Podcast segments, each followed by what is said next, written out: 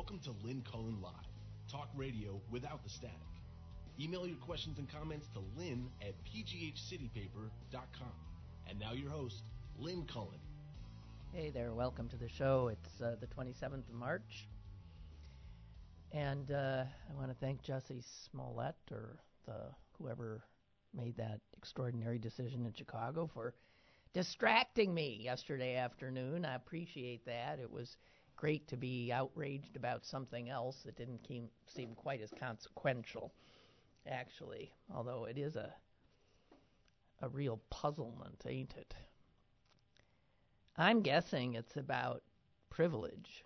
Strangely, we don't usually think of privilege when a when a black male is uh, in the dock, but um, I think this one might be another case of uh, a privileged person knowing people in important places. Um, I, I mean, the fact that I, there's no way I'm going to figure it out if uh, the mayor and the police chief and everybody else involved doesn't have a clue. But it's, wow, extraordinarily odd twist. it really is. And again, the very guy who uh, who dropped all those felony counts um, also thinks he's guilty. So um, it really is a, a, a wondrous head scratcher, and I I hope that here's a place where I'd love some leaks to eventually find out what went down here, how this extraordinary uh, reversal happened, and why the state's attorney there was willing to suffer the on- onslaught of of anger and disbelief. Really, really something. I'm really getting sick of living in like some reality show. This is a, it felt like another, you know, twist and turn on a on a TV show, and in this case, we really had an actor. I'm flummoxed. I'm I'm curious because of you know if it God forbid had anything to do with uh, the connection to Michelle Obama and uh, the fact that I guess her former uh, chief of staff is a family member of Jussie Smollett's or certainly tight with them and had communications with the state's attorney. So these are, I think, all black women. And this would be an instance where black women in positions of power, networking, uh, possibly were doing the very thing that white men have been doing forever. So maybe actually all of this is just a sign of progress being made, huh? I don't don't have a clue. I don't have a clue. So uh, we're never going to see that report. I guess now Barr is going to, he's not even going to send the full report up to Congress. Is that what I heard? Ah, hmm, huh? He's sending them another summary? What the hell's in that report? I'd like to know. Asking for a friend.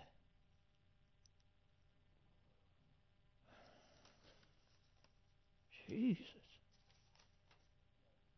Oh, and you know the horrors of this uh, Trump administration just continue apace. He's now uh, threatening to cut aid to Puerto Rico. He's um, and Betsy DeVos. Did you see what she did? Wonderful, incredible. Um, she's withdrawn support of the Special Olympics from the Department of Education.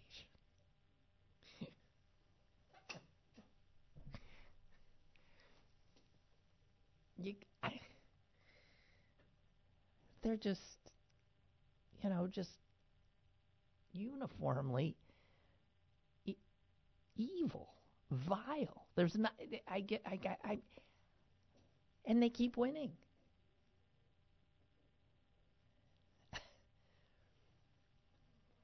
Excuse me if I seem slightly unhinged today. I sort of am. I. I just. Uh, ma'am.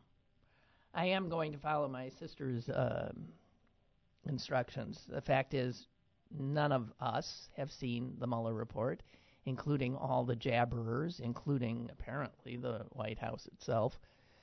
And so um, I'm I'm still waiting. I'm still waiting. Jesus H. Uh Okay, I'm going to go to something that has absolutely nothing to do with anything, okay?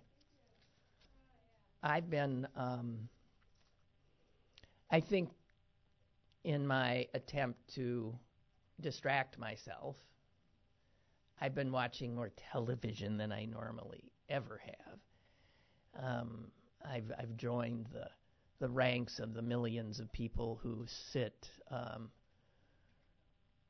in front of their television every evening, just watching whatever nonsense is there, just desperately trying to be distracted from reality.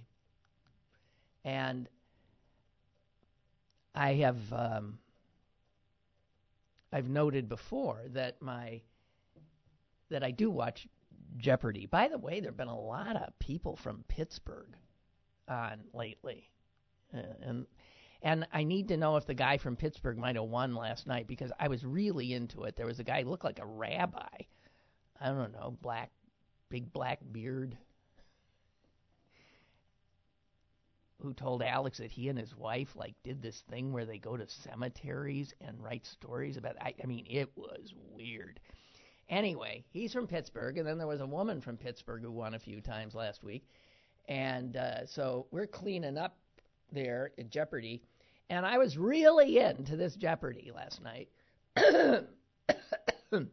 and I was waiting with bated breath for the uh, final, the Jeopardy final question, um, or answer, or whatever the hell you call it. Um, and uh,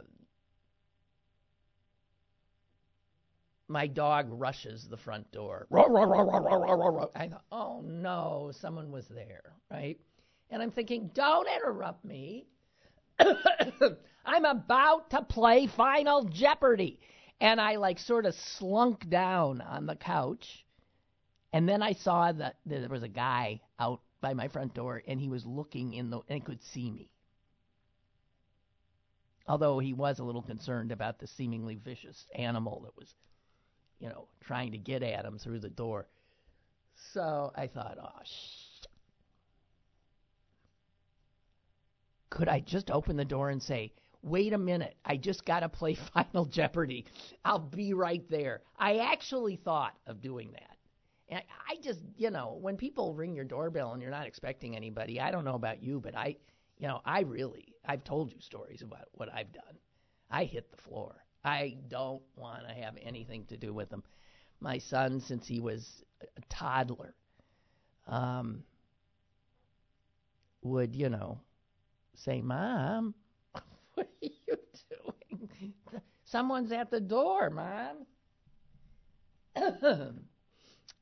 and there was that time that one, the person at the door was Mayor Murphy running for reelection or something and knocking on doors and he saw me and later, because I didn't answer the door, he saw me later and said, I, I rang your doorbell the other day and your adorable little son came to the door, but he didn't open it. And I'm thinking, yeah, right. Well, I was on the kitchen floor screaming at him. Get away! Get away! Step back from the door. So this turned out to be the same kind of a thing. It was, you know, we're nearing an election, and um, oh, somebody sent me Final Jeopardy. Jonathan, thank you. So I'm really upset. I really was, you know, miffed. And I, what timing? I go to the door, and it turns out I actually know the guy, and he's canvassing for a school board candidate, and there was no way I could blow him off. So I had to talk with him, and sure enough, when I went back, there it was. Wheel of Fortune was on. okay, so then I have something to say about Wheel of Fortune. and this is something I thought weeks ago, but I have thought it before. I mean, that is a show that is. I used to make fun of anybody who watched that show. Because, first of all, it doesn't require a hell of a lot of, you know, skill um, or knowledge, although there is some skill to looking at a, you know, of some letters and and figuring out what might be there, what they what they mean. But I mean, mostly it's just stupid, you know, and Vanna White and the whole thing. It's just like weird. But there are three contestants. And I have noted over the years that Wheel of Fortune um, introduces Americans to each other in some ways. And I'm thinking of all the people who you know, think they don't know a gay person or are startled to see a white and a black person married because they sometimes have couples on and stuff. And Wheel of Fortune seems often to have, you know, a sort of panoply of different kind of people and families. Um, and I mean, it was years and years and years ago when you started seeing gay people, you know, saying my, this before they were married, and this is my, you know, my partner, and then uh, this is my, a man saying this is my husband, and I, I always thought that, you know, since this is such a milk toasty game show, popular because it's been going forever, and that people, you know, sitting somewhere in Nebraska in some little farm town and, you know, sitting in places where you just don't, you know, where everybody is white, Christian, and heterosexual. And you see these people that, like, and they're just people. And nobody blinks when they're introduced as husband and husband, wife and wife, black, white, this, that, the other thing. Nobody. I just thought, I, I, find, I bet something like that has a bigger impact over time of allowing people who otherwise do not come in contact with people that are different from themselves, that allows them to relax a little bit. I would hope seeing all these different kinds of people treated absolutely the same. Unrem- it's not remarkable at all, right?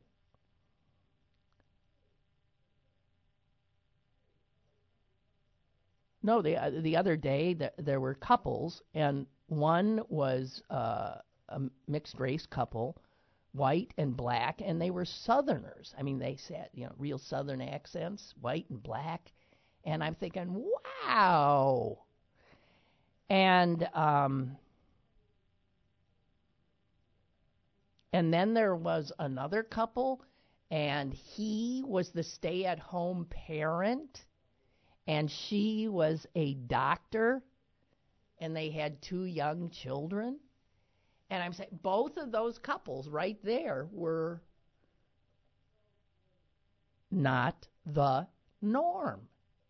And then the third couple was a New Jersey cop and his wife, and they were representing, in my mind, you know, the traditionalist. Um, they have three. They had three kids. They love hockey and football. Like that, those were the, you know, like what everybody tells us. That's the representatives of America, and yet these there were these other two, and everybody. I, I think that is powerful somehow. I am going to credit Wheel of Fortune for um, helping uh, people get more comfortable about things that um, a lot of people are trying to use to divide us. And in that regard, um, there was a survey done recently that uh, got some press today about support for LGBT rights in the United States and who supports that concept and who doesn't. And the reality is is that the majority of us support it, which is pretty amazing. I mean, in terms of how quickly something that seemed impossible turned. Um, the only group where support for LGBT people and they're protecting their rights, the only group that saw a decrease, and it's a pretty substantial one, and get this, it's among people under 30 who identify as Republicans. So Republicans are continuing to churn out uh, young um, who are um, unwilling to acknowledge uh, the the humanity of uh, their their gay brothers and sisters. Um, the people who put this together say it was one of the largest and most significant drops in support that we saw. Um, members of most religious groups are supportive. The strongest are those, you know, those totally whacked out lefty universalist Unitarian types. They're they're right up at the top because uh, 90% of Unitarian Universalists support LGBT um, rights. What I like to know is who are the 10% of Unitarians that don't? How do you be? I, uh. Next up, Jews um, at 80%, followed closely by Hindus at 79%, and then this is a little eye opening. 70% of Mormons support anti discrimination protections for LGBT people. So I'm saying this is now, I mean, it's that is pretty impressive. But I'm still going down in terms of support. uh, 60% of Muslims, so they got some catching up to do. And uh, 54% of white evangelicals. Now, that strikes me as huge. Granted, it's the lowest, but it is a majority of white evangelicals even say, yeah, no, those people should be protected. Anyway, there was a strong correlation between educational level and support of LGBT rights. Just saying. Okay, so this other thing about TV, I, I, I, have to say this because I have seen this show before. I have watched in horror um, and then turned it off because I cannot stand it and it popped up again last night. It must be on NBC because that's where Jeopardy, you know, so that's where my TV is. And it's Ellen DeGeneres, and it's called Ellen's Game of Games. Have you ever seen that thing? I mean, I still. It's a show where they torture people in front of you and everybody laughs. It's it is so mind boggling to me that people find a show like that entertaining. It's watching people suffer all kinds of awful stuff, getting dunked, getting tossed, dropping down, throwing me whizzed around, and you know, vertigoed, and I I don't know. And like last night, what I I turned my head to the I was distracted and doing other things, and but I hear people, women screaming, and it sounded like women screaming in terror. I thought, what the? And with laughter. So there's women screaming, and everybody else is laughing, laughing, and and I look, and it's yeah, it's her show. What's wrong? Why, why don't I get that?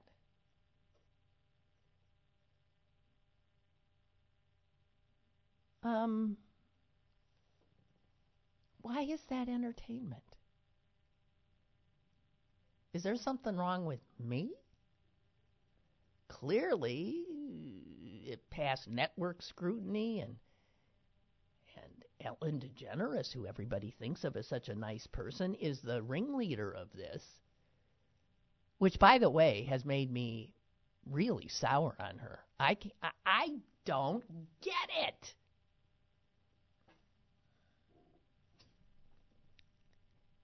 This is this is our this is what we think of as entertainment. You know, it it granted it's not uh, it's not quite the Colosseum with uh, poor souls being uh, you know sent in to be mauled by wild beasts for entertainment, but it's it's the same genre, isn't it?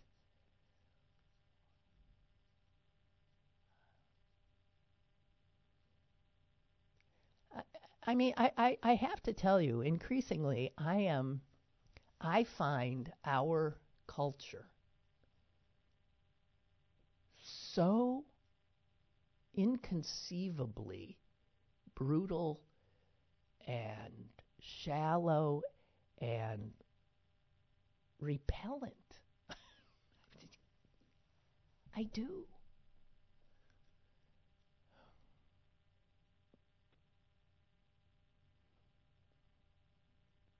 I, I don't know that I've ever um, had such difficulty before.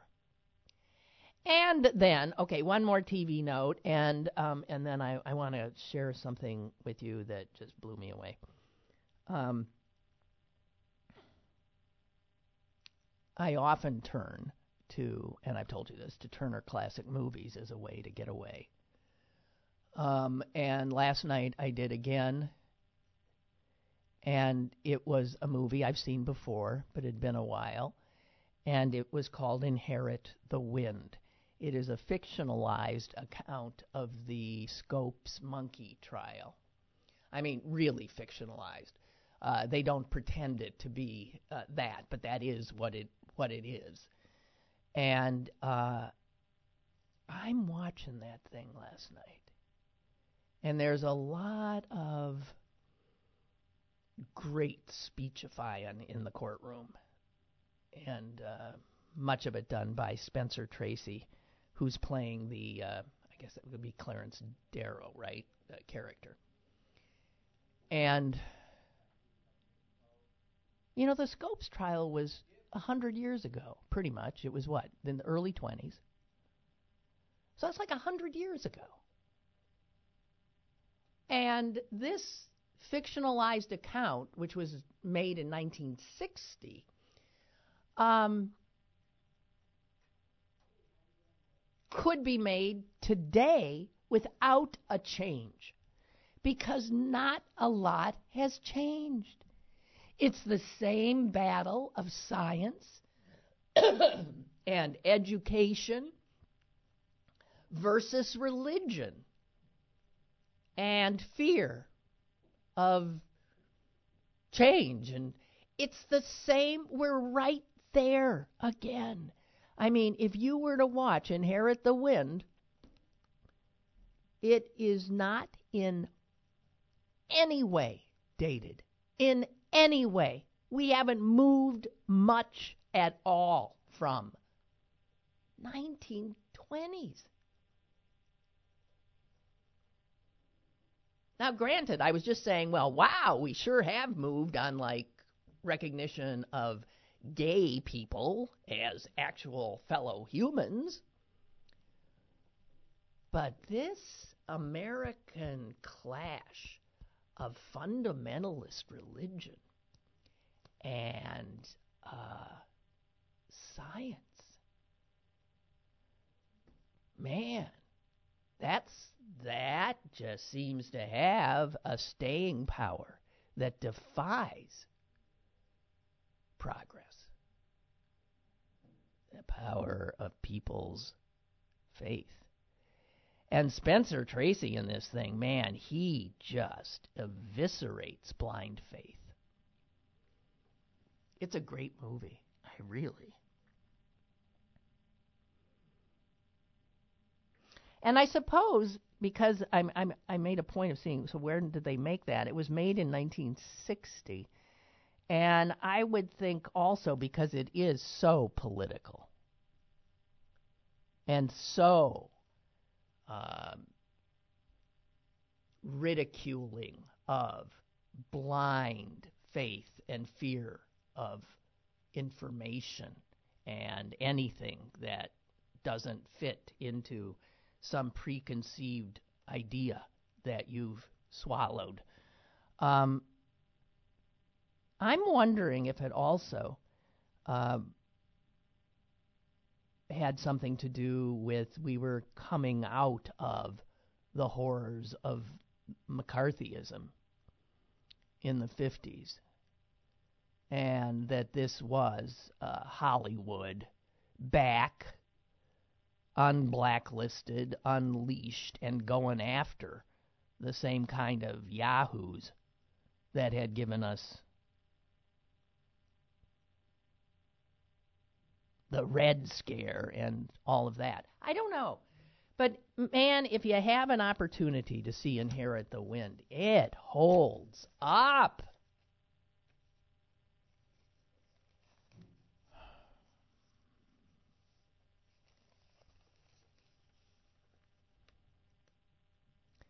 Little Tony says, I love to watch Jeopardy for the smart people. It is amazing how these people know everything. Sometimes I know everything. Sometimes I do better than any of them, but I'm not standing there with TV lights knowing millions of people are watching me. So I, I technically can't brag.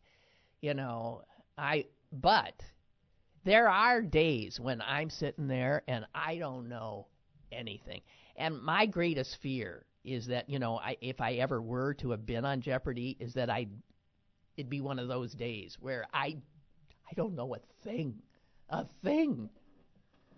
But it does blow me away how smart some people. I don't know. Is it smart to just have a bunch of facts in your head? Well, it's it's knowledgeable, I guess. Is it, because smart's different. You know, you could have a lot of facts in your head and be a total idiot. You know what I mean? In terms of knowledge is not wisdom. Anyway, the, the I, but yeah, they're smart. Um, as far as Wheel of Fortune, little Tony says, I'd love to see these people win money. I know, I do too. I do too. It makes me smile. Yeah, it does. I always feel bad for the ones that yeah, I do too. I mean, but that's that's the game, right? A lot of wheel is chance, but on Jeopardy the contestants need the skill. Yeah, right. Exactly. As far as Ellen's show, it is garbage. I hate and despise all those shows. I I don't know. What is it? I I'm at a step with um, the popular culture, and I, I guess I have been much of my life, but man, I, it's never been this bad. It's never been this bad. Oh, speaking of fundamentalist yahoos, um, I, and I, I missed this. I, I'm sure you've heard it already. Did you see that our Secretary of State Pompeo uh, did a an interview on Christian I guess the Christian Broadcasting Network, or anyway, he was amidst his own amongst his own, and so he could, uh, you know, say what was really on his mind. And he actually said, in response to a question, that President Trump, the question is, could it be that President Trump has been raised up, just like Queen Esther, to help save the Jews again? And Pompeo said, as a Christian, I am confident that the Lord is at work here.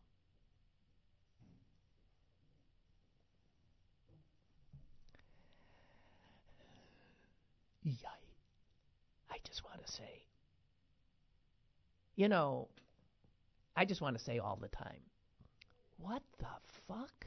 I mean, it's just, what?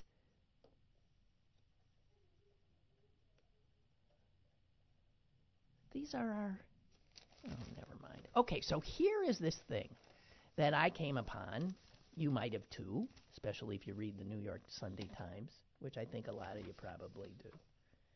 But for those who don't, I'm gonna I'm gonna run you through what I thought was just a brilliant article by um, the reporter is Nellie Bowles, and she covers uh, tech and internet and all that stuff I don't comprehend, but that I fear. Um, it had a very provocative headline uh, and it reeled me in right away. The headline is this Human Contact as a Luxury Good. And the,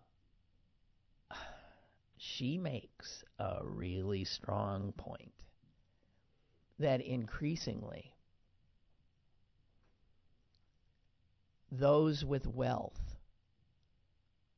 will be able to still have human contact while the rest of us will be left to be tended to by screens and robots.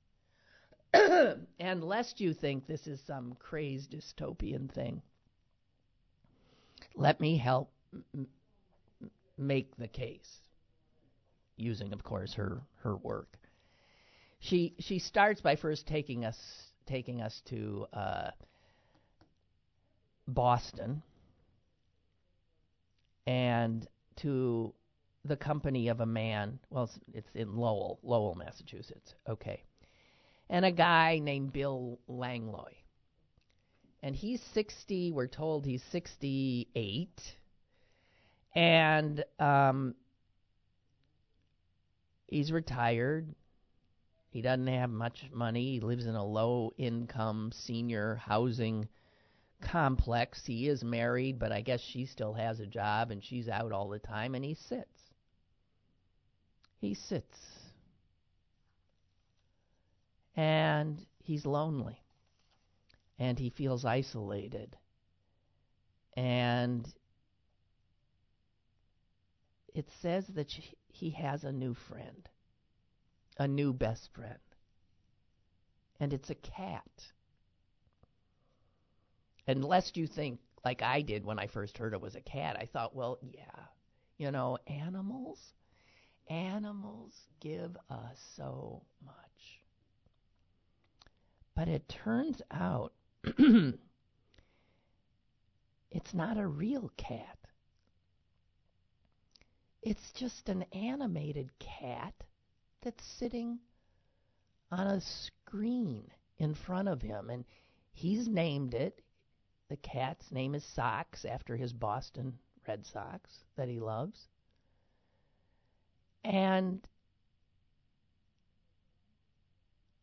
she talks to him, and he talks to her.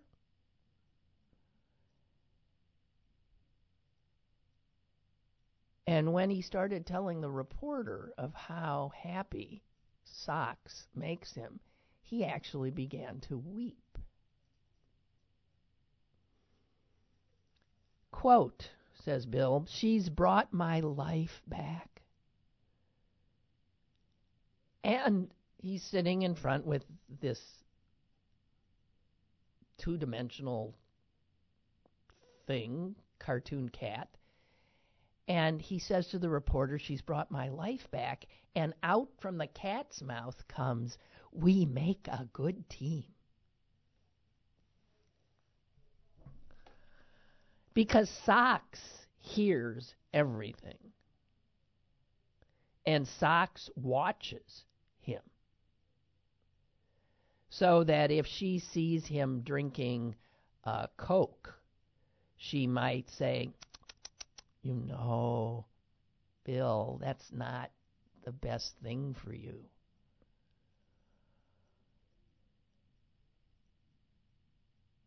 She barely moves. According to the reporter, this voice of hers is as harsh as a dial tone. It doesn't sound real. But every once in a while, she'll say something to him, and little animated hearts pop up around her, and he just melts when that happens.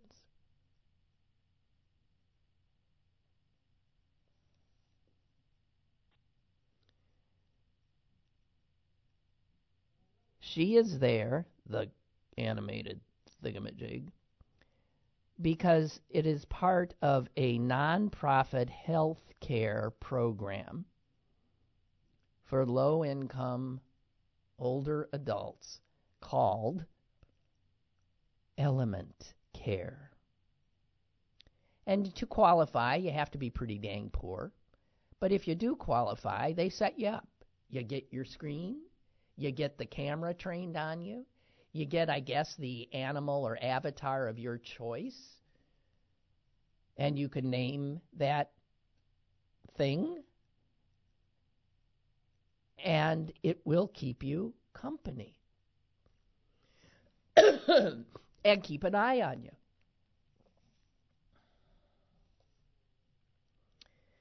We are told that these programs are proliferating. Let me introduce you to the guy who's in charge of it. He's 31 year old Silicon Valley, Victor Wang. And he says this Look, we know that people can form a bond very easily with anything that talks to them. Anything that talks to them, that says their name, that seemingly cares, that pays attention.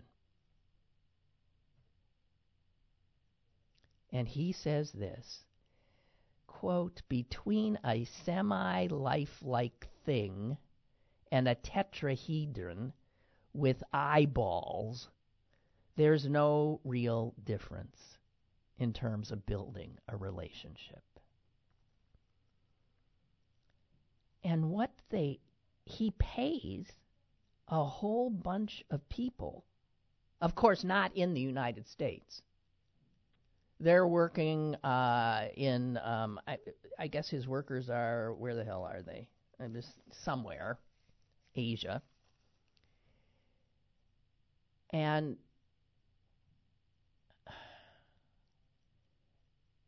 they are the ones that give voice to these avatars. So this does provide labor for somebody on, you know, in another country, and that if that person, you know, their their shift is done, they hand off bill and Sox to another person. And I'm sure they're handling more than one at a time. And they say, here's what he says again uh, Wang, the guy whose company this is. So if the person says, I love you, and they do, we'll say, I love you back. With some of our clients, though, we will say it first if we know they like hearing it.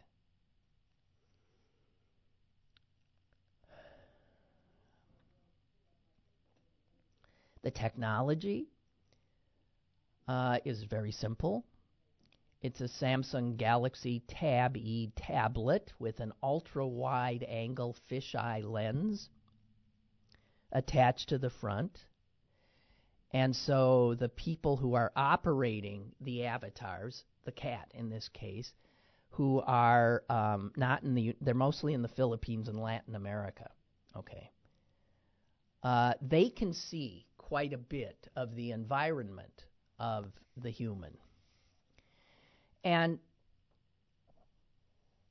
so far, studies done on this kind of thing, this, this is hardly the only one, sh- show that people who have something like this are healthier than people who don't. Uh, they require fewer nursing visits. They go to the emergency room less often, and they report feeling less lonely and, in fact, happier. One of the largest health insurers, Humana, has uh, begun using another company that does this called Care Coach. And so, this is where we're heading in terms of if you are poor. Your care is going to come from a screen and an avatar. You might have heard a few weeks ago that some poor guy in a hospital was told he was going to die by a screen. I guess it was a doctor on a screen. This was in Fremont, California. And that is that there's a motorized stand. This is healthcare now with a with a tablet on it and uh, a doctor on a video feed informed a poor guy, Ernest Quintana, that he's dying.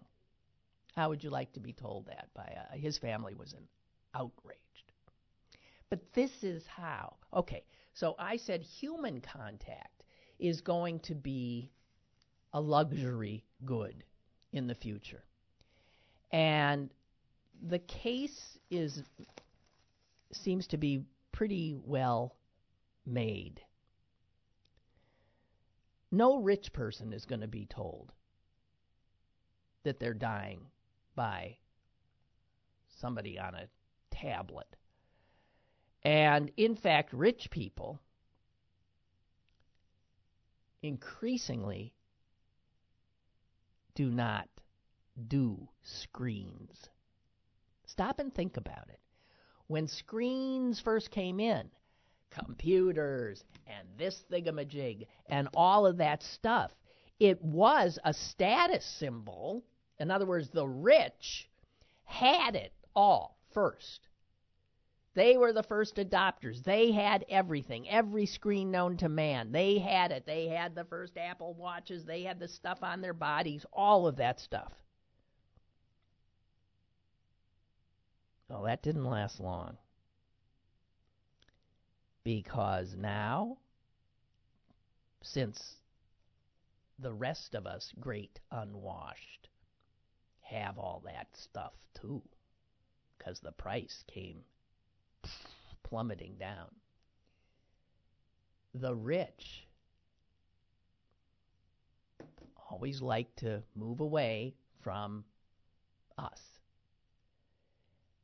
And so the rich now are very dismissive of. They don't let their children sit in front of televisions. They don't let their children play video games or have these things. They have their children go to tech free, no technology schools, private schools. Even as public schools are increasingly sticking our children in front of screens. often in lieu of teachers.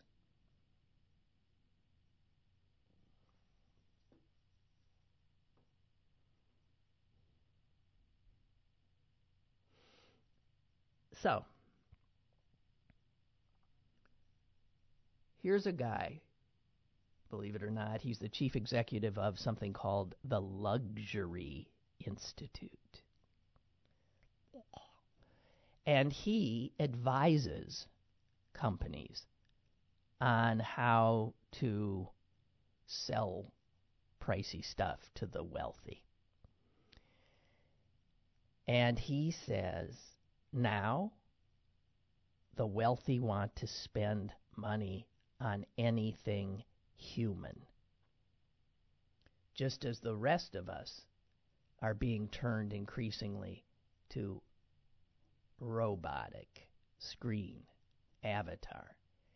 The wealthy want human. And he says, this is a quote that just blew me away.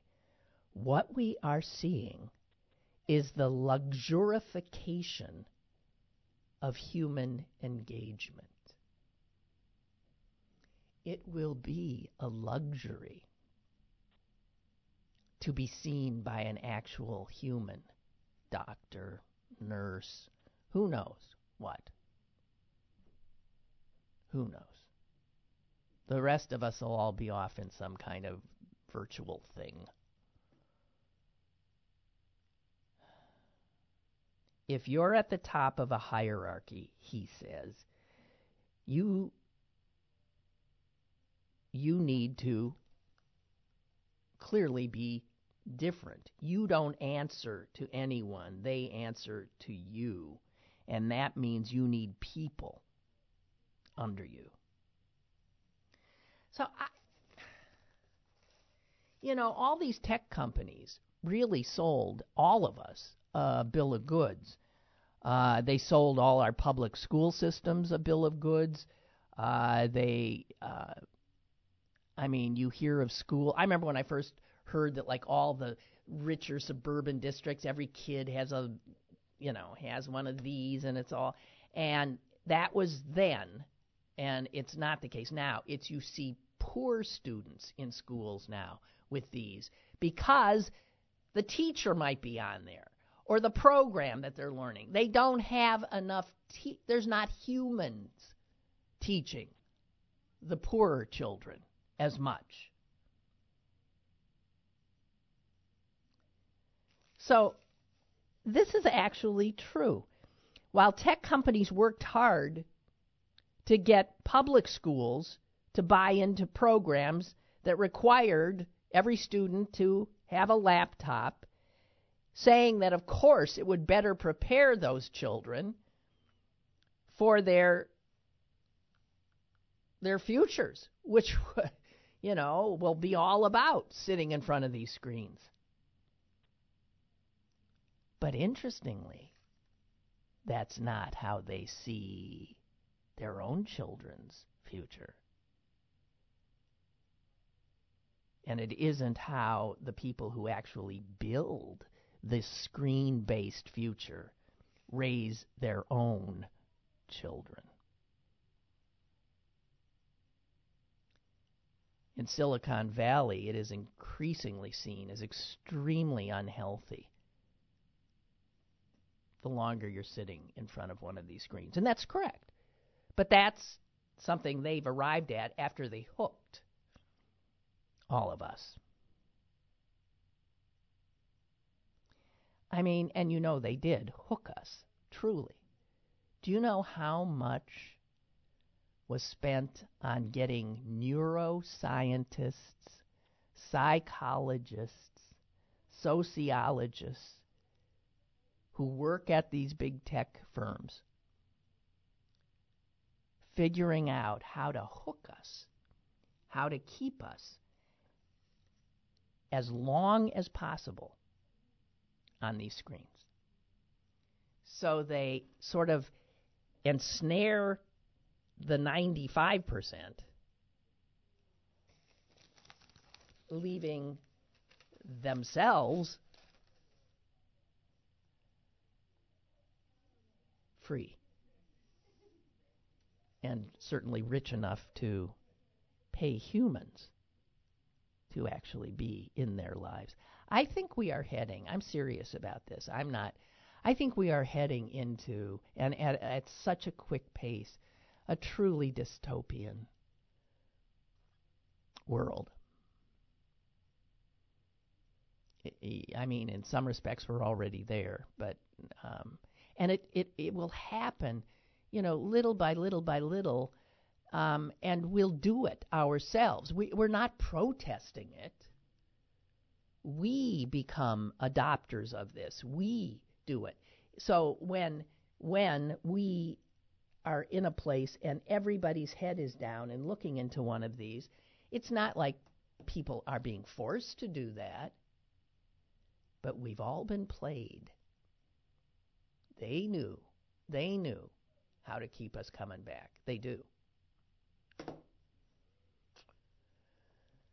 Hey, I'm just saying. I think this article is the one that bummed me out so that I've been bummed out all week. I think it has because I think it's absolutely um, true. Yeah.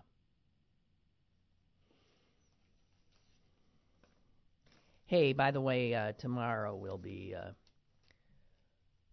we'll have uh, the executive director of uh, Planned Parenthood of Western Pennsylvania here, an extraordinary woman named Kim Evert. I'm sure she's been here before.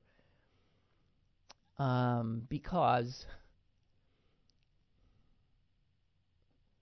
Planned Parenthood is uh, in the fight of its life. And I never thought for a minute, you know, that organization is a hundred years old. And the fact that it existed and was there all through all of those times and all of that history, and it is now considered somehow something that must be stamped out. And what is it? It is health care for mostly low income women. Extraordinary. But uh, mind blowing. Okay, I'm going to catch up on some of these. Uh, no, I don't think. Okay. Um, I guess that's it. I have a little more dystopia stuff, but I, you know, I'm thinking that you probably heard enough. But again, this was something about how we, if you're paying attention, you've seen how um, the Chinese, uh, especially, are using uh, the screens and the cameras uh, increasingly to control their huge population. And there is there is no doubt that what they are doing will be done by other countries, especially autocratic countries, but it won't be long before. I mean, private sector is already doing it. We feed, you know, all this private information, personal information into the maws of these tech companies all the time, which they then bundle and sell information about us. Um, and the Chinese now are just using that ability to scoop up so much data on uh, people. And they have decided what is normal behavior. So as soon as somebody deviates in a little way from supposedly normal behavior, they tag them and they watch them. You want to live in a world like that? Coming soon. Moscow uh, in Russia already has 5,000 cameras installed, uh, all with facial recognition technology. So this is what the Chinese do too. They keep an eye. They even have cops that have like these special glasses that when they put them on and look at the crowd in front of them, information pops up. If you'll recall, I think the last Super Bowl, that same kind of facial recognition technology was used by security people here as well.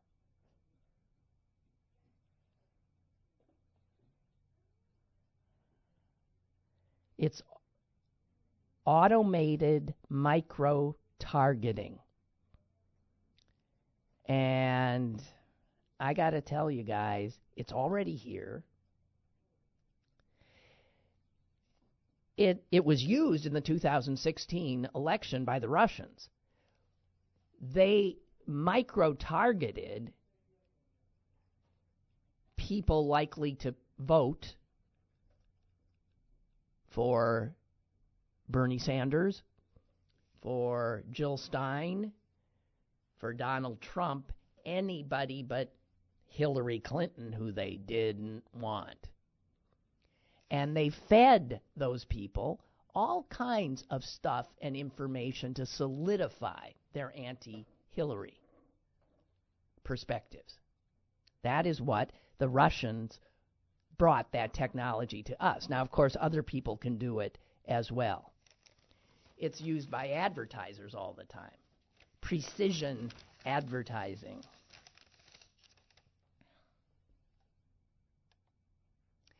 But for people living in countries with an authoritarian ruler, which could be us, given Trump's desires, they use this to target people and to spread their propaganda.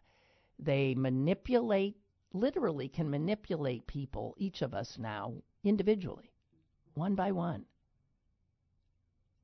because they know your weaknesses, your vulnerabilities, your your personal foibles. And already a lot of bots are indistinguishable from humans online, and that will only get more so.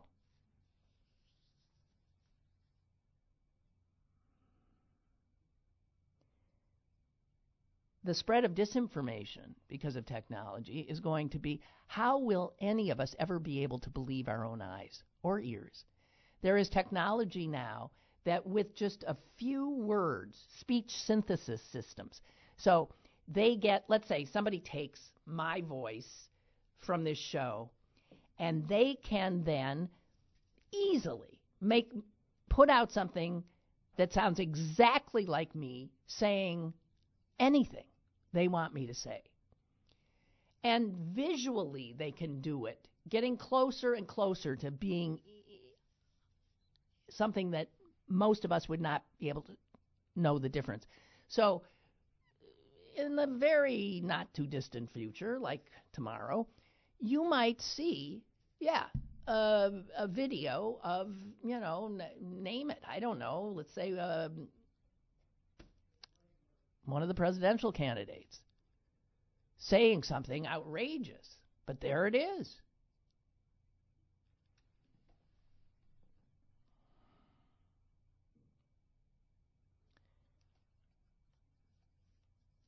According to a Dartmouth computer science professor, there are probably a thousand times more people in the technology field now working, you know, 24 7 to manipulate content in this way than there is anybody working on ways to detect it. Suddenly, he says there will be the ability to claim that anything is fake. And how do we What does that do to our institutions? What does that do to a democracy?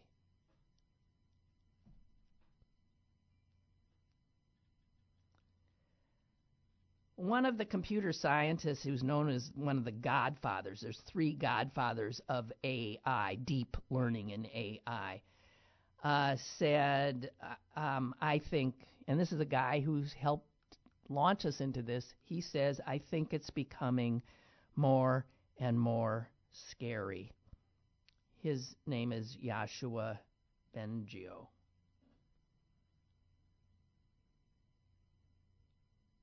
Um, I don't know. So it's this stuff that just, I mean, I, I hear that more and more people are deciding not to have children. I absolutely think that's a very smart thing. You want to bring a children into this? You want them living like this? Until quite recently, leave you with just one more thought. Until quite recently, it was easy to see the digital revolution as a great liberalizer. That's how everybody said, oh my God, a way to transmit uh, ideas faster than any censor could possibly re- react. Remember, we were told about, you know, remember the Arab Spring? That was a result of this incredible ability of technology to bypass the you, you know the authorities and get people together. But unfortunately, the reality is turning out to be much, much, much more complicated. And it looks increasingly like all of these screens and all of this technology, rather than liberalizing, will allow autocrats the rich, private corporations, governments of all kinds to control people. Quite the opposite of liberalizing.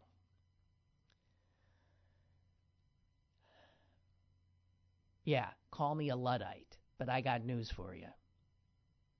We're heading into a nightmare. I am certain of it, and it's not a human kind of environment. I'm glad I'm old. I really am. God, I'm glad.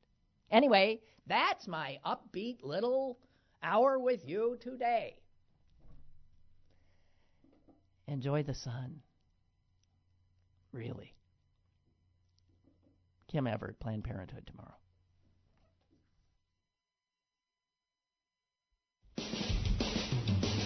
Lynn Cullen Live, Monday through Friday from 10 a.m. to 11 a.m. and archived at pghcitypaper.com. The opinions expressed on Lynn Cullen Live are those of the host and do not necessarily reflect the viewpoints of Pittsburgh City Paper or its advertisers.